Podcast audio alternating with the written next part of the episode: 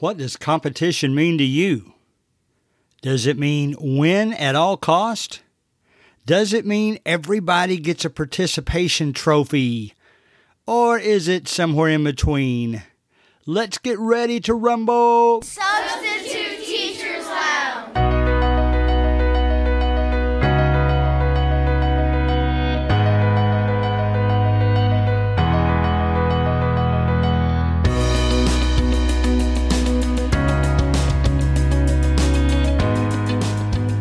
My, oh my, how times have changed. We're going to talk today about competition in the classroom, maybe branch out a little bit into competition in other venues.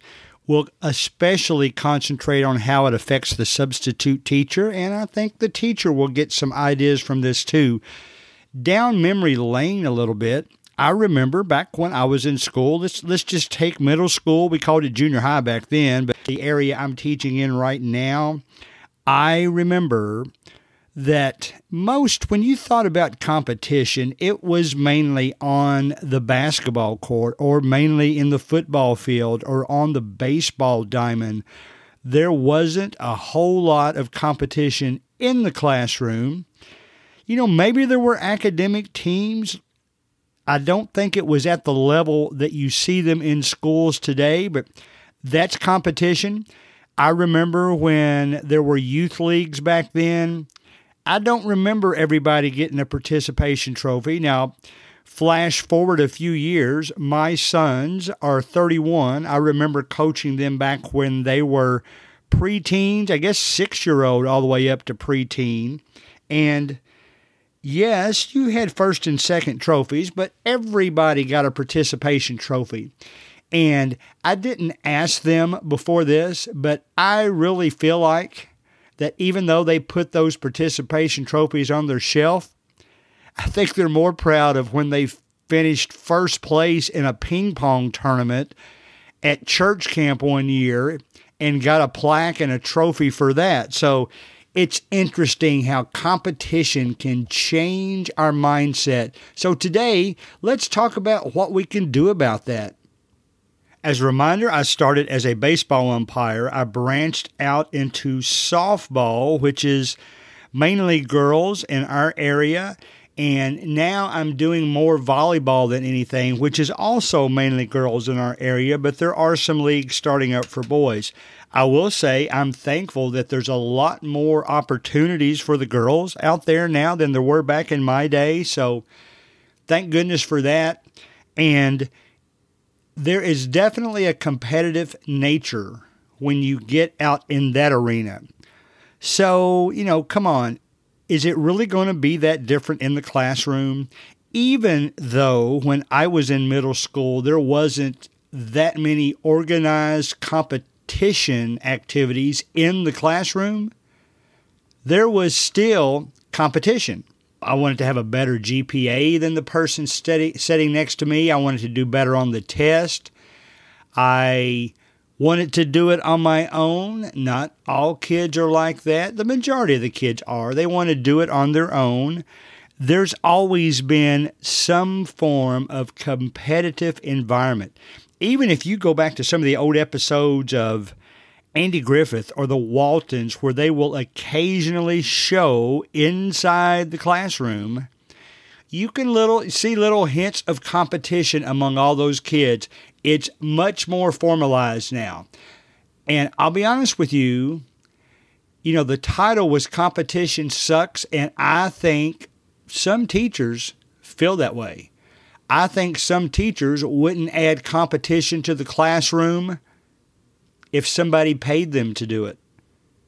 That's okay, guys. If you're one of those, I'm not talking at you. I'm acknowledging how there's a flip side to that. I think the majority of the people use the flip side where they use some kind of competition. You know, some people might even call it bribery when I'm a substitute teacher, especially if I'm there for more than one day, I'll usually go out and buy some candy. And you can call it a bribe if you want to. I'm going to call it motivation because as soon as that candy hits the classroom, I don't care how much I spend on it. I just spent, I think, $7 on something like 150 pieces of candy. Now, that ain't going to be very good candy, but it's amazing how if you just mention that you're giving candy out today, that adds a competitive element to it. And the kids, even the ones that don't often try that hard or don't want to speak up that often, all of a sudden they've got an incentive to participate in class. And I really think it helps the learning process. So, yes, as a substitute teacher, I am in favor of competition. Let's talk of some different things we can do. And yes, we'll talk about, you know, maybe there's some competitive things that we do that eh, maybe it's just a little bit too much sometimes. I don't want to say cross the line because that sounds overly negative. But if you just formulate thoughts in your mind right now, you might be able to think of some competition that eh, might have gotten a little bit carried away. So let's talk about it. Some of you are already thinking, yep, Mr. Collins is going to talk about Kahoot again, and I am. That's my favorite competitive thing to do. I'm going to share some positive things, but I'm also going to share a few negative things that I've picked up on. Has nothing to do with Kahoot itself, but some repercussions that I've picked up on as I use Kahoot. I will use it in each classroom at least once a week. That sounds like a lot. If I told the teachers I work with that in a meeting, they will you know, some of them, maybe most of them will say, well, Mr. Collins isn't really getting that much done. And that's how we will stereotype that kind of competition sometime. Let me tell you the great stuff. And then let me tell you the things you have to watch for when you're using Kahoot. Quizizz, Quizlet, there's others out there. They're all very similar. They definitely pick up the level of participation, I guess is the best way to say it. Once kids know that you're doing something competitive, even if it's educational, they all of a sudden participate at a higher level. Now, let's be honest. Well, I'm going to say, I was going to say how they answer, but I'm going to save that for the negative discussion. Let's do the positive discussion first what I do now, since we are in a virtual environment, and I know a lot of substitutes are involved with that same virtual environment. In fact, I'll go ahead and tell you our students are coming back in a hybrid method tomorrow. Tomorrow, this that will be February 8th, 2021. We're coming back hybrid because we're still under a partial COVID protocol. What that means really is that kids with first names that end with, or I'm sorry, last names that end with A through K will come back on Monday, Wednesdays. Students whose last name end with L through Z will come back on Tuesday, Thursday. And then we'll stay virtual on Friday. Now, that's taken a little bit different, you know, put me in a little bit different position this week because I have had to co- uh, quarantine this coming week because of a COVID situation in my household. So, what we're going to do, it adds a whole different element. Here I am, a full time substitute teacher for the moment because of the COVID protocol, and I'm actually going to have a substitute in my classroom to watch the kids that come back into the classroom. So, it's kind of a unique situation where I'll still be firing up my Zoom meeting every student will have a computer or a device, I should say, in their classroom will all be Zooming at the same time. Half in the building, the half that's not in the class will be Zooming from their homes, as I will, because I'll be teaching it from my home, and my substitute will be filling in at the classroom to watch the students and help the students there. So that is definitely a unique situation.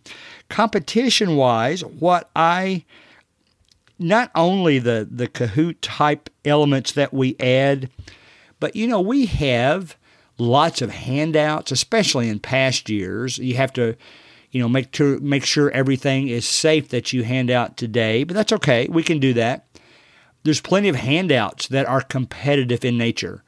You know, the ones I think about most are the ones that you solve this problem, you get maybe a letter or a number or a color you place that color on another sheet of paper, and if you solve all your problems by color, you then create an image on the other sheet of paper. Or maybe it's more like a jumble, similar to a jumble, in that you solve problems, and when you solve them, it gives you a letter to put down in the code at the bottom. Well, let's face it, all those are creating a game, a type of competitive thing to try to better involve the students. That's something I would encourage substitute teachers. If you've got a few of those, again, in your back pocket, in your repertoire that you would like to add to your class when you're when you're a sub, I would encourage you to have those ready. Have those ready. May, you know, I don't know. I'm not sure how available you are to the resources that you can make copies, but have some things like that ready.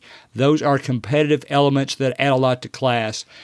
I use Kahoot not only for competition, it's probably 70% of the time it's competitive in nature, in that students will, you know, they get more points. They have to get the question right first, but if they get it correct, the quicker they get it correct, the more points they get. So that's why I use it a lot. It allows the students to participate more. Let me tell you something positive I've been doing to aid in that situation. Some of the Kahoots I do, I'm not really wanting them to finish first. I'm not really wanting them to be competitive in nature, so to speak. I'm wanting to teach as I go along. Sometimes I'll give a Kahoot that's on a topic before we start covering the topic almost like a little pretest. Substitutes will need to be ready for that type of situation because I've given plenty of pretests as a sub, and sometimes it uses an element like Kahoot. So, what I do, if I find a good Kahoot or if I've got the time to design one my own, I'll pull that up for the topic that we're getting ready to begin. I'll let them answer the first question and then, based on how well they answer it, that's when I'll pause, stop the question, fire up the old Zoom annotator, and write my notes right there on the screen when the question is complete. Now, be forewarned if you use Kahoot like that, a lot of Kahoots you pull up they have included a question that they put on an image rather than typed it in. And with Kahoot, if you do that, when the question is over, that image goes away. All it shows you are the results. And your question, it still has the question at the top. It might say solve, but if you posted an image, that image is gone. So you might not know what, remember what you were solving. But in most cases, I will look at that question and start annotating. All right, guys, here's what you should have done. This is a here goes my math background again, but here's the distributive property. So you multiply the number outside the bracket by each term inside the bracket, and that's how you get your answers. So that's what works well with Kahoot. Now, let's go ahead and talk about the flip side of that a little bit. I sketch it. I think it helps their learning. And then I might give the exact same Kahoot after we finish that topic or at the end of the day. So if you're a substitute teacher, that will come into play there. Maybe you'll have extra time at the end of class, and based on your material, based on the assignment they've been doing, you're going to find a Kahoot on that topic. So if you've got access to the resources and are savvy, you can finish with a Kahoot, and those kids are going to love you for it. Now, here's here's some of the negative side. I sometimes give Kahoot as a test, a quiz, and I've had students, and I mean really good students, students that mostly get A's, mostly get 95 to 100%, and what ends up happening is when I turn on that timer, even if it's two minutes, if it's math, sometimes there's problems that you can set Kahoot at four minutes. Well, that still gets in their their head a little bit. they all of a sudden know that instead of having a test where they've got all the time in the world, they still have a limited time. And some students don't like that. And I'll, I'll mention that as a negative right off the bat that some students don't like to be tested that way. The other negative I'll mention that I've really just noticed recently when I try to use it as a teaching tool, and I will tell them right from the beginning, I might even tell them there's no prizes for this, especially since we've been virtual. I mean, I can't really hand out candy through the computer. So, so there's no prizes for this. I don't want you to concentrate on getting it fast. I just want you to concentrate on getting it correct because I want to then gauge how many of you got the answer correct through normal channels, through your brain, through writing it down on a piece of paper and figuring it out. And if less than half of you get it correct, then I'm going to spend more time on that question. But it doesn't matter how often you say that, how you preface the Kahoot test. Some kids are still going to try to click it as competitive as possible, as quickly as possible. Some of them will just randomly guess at answers, hoping that they get it right. So you're still going to have that element to it. Now, there's nothing Kahoot can do about that. It's still a great tool, but you'll have to deal with that, you'll see, as you go on with certain students. But it adds a competitive nature to the classroom. I think it raises the level of understanding, even though we're using it for competition. Let's talk about some more hands on things we can do I remember when I can't remember how many years it's ago. It seems like just yesterday to me, but I'm sure my boys could correct me. When Pokemon Go had become popular, it was what all the kids were doing, and you wanted to find it before someone else. Now I remember. Let's let's talk about the old-fashioned Pokemon Go. There was no Pokemon, I don't think, back in the 70s when I was in middle school. But I remember one of my favorite teachers back then. He was a history teacher and he gave us a competitive project. He had some prizes in mind. He was also a basketball coach. So I'm sure that's where his competitive nature came from. Shout out to he knows who he is if he's listening to this. I haven't gotten permission to use his name, so I won't do that. But here's what he did. We come from a small county, probably it's probably hovered between seven and ten thousand my entire life. It's not where I live now, but it's where I grew up and where I graduated from high school from. And I remember that teacher gave us a competitive project that was 10 different things. And to participate, it also got our parents involved, or at least our friends, if we had friends who could drive. We would drive around looking for historical markers in our county. Sometimes they would be signs posted on the side of the road.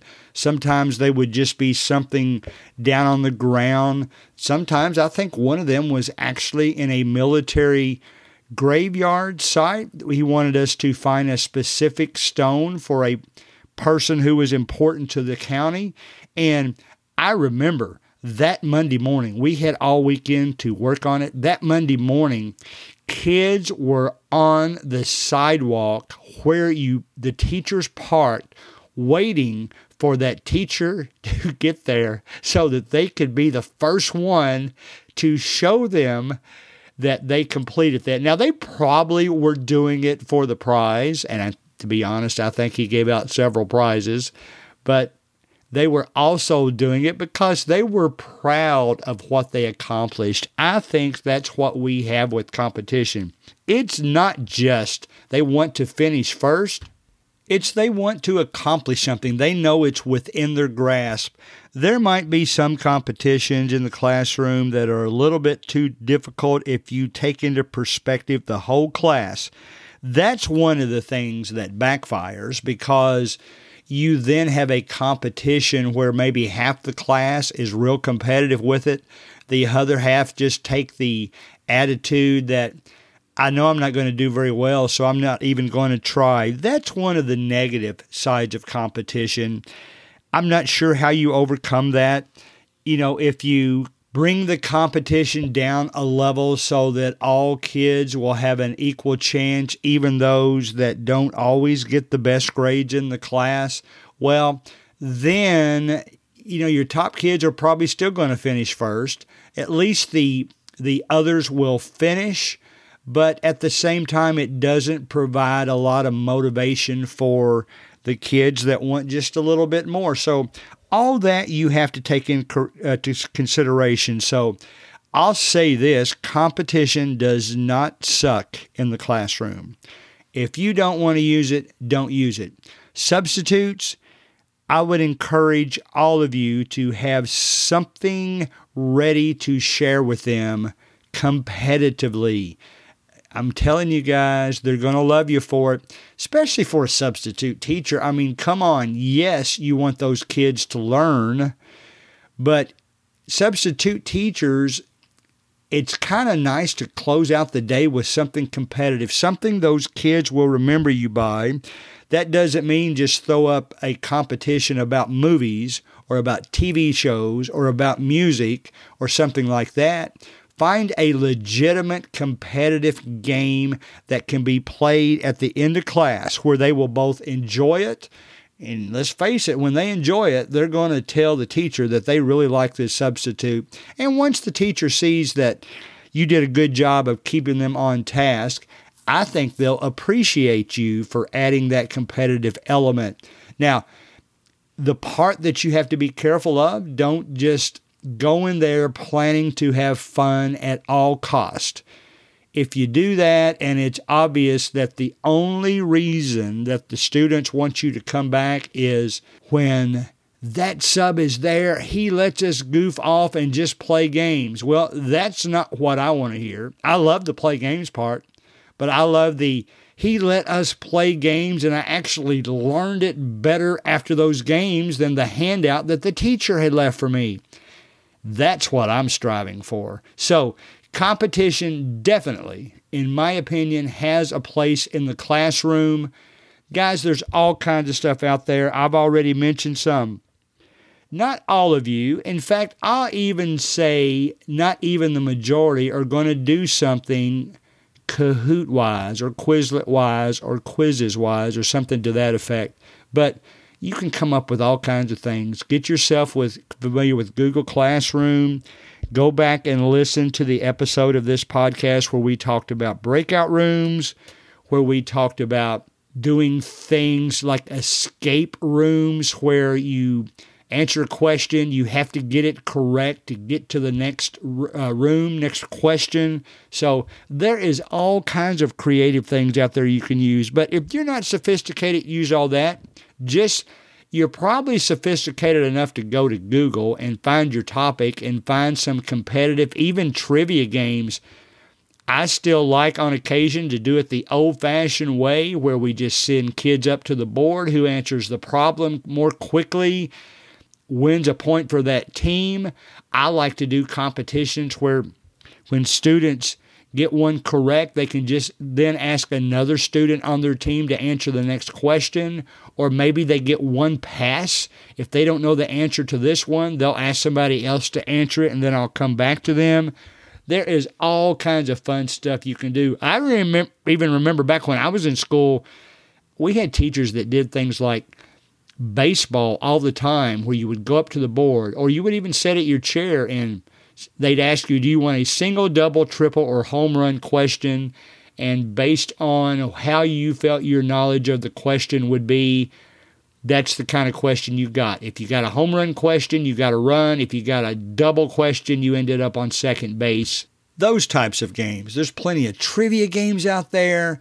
You can be so creative with this. If I was being honest, I think some of the games that I've just made up from my own experience that both lets them know something about Mr. Collins and at the same time learn something about what they're studying, I think those games go over well too. So, at minimum, if you're not big on doing the computer stuff as far as competition goes, well, at least send a kid up to the board, see how fast they can get an answer. Start out with something slow first that's not timed, and then kind of build on that you know, at times I will do things where you'll have scavenger hunts and you'll hang problems on the on the walls and they can go they solve one problem and if they do it correctly it takes them they have to look for a letter and that letter is on a sheet that has another problem on that. All that kind of stuff is fun guys. So maybe when you think about competition at first you're saying well too many things are competitive now. Well, you know, break it down, make it a smaller level of competition. It will go great in your class. Should everybody get a participation trophy? I'm going to go ahead and say the controversial thing that I don't think they should. I don't think my kids think they should. I don't mind them when they're really young to get a participation trophy, but after that, it, I just think it's kind of silly. But add a competitive element to your classroom. I don't care how simple it is, I don't care how sophisticated it is. Share them on our Substitute Teachers Lounge Facebook page. You're going to have a lot better class, I guarantee you. All right, competition does not suck, it is actually the way to go. All right, guys, see you in the classroom. This is it for Substitute Teachers Lounge.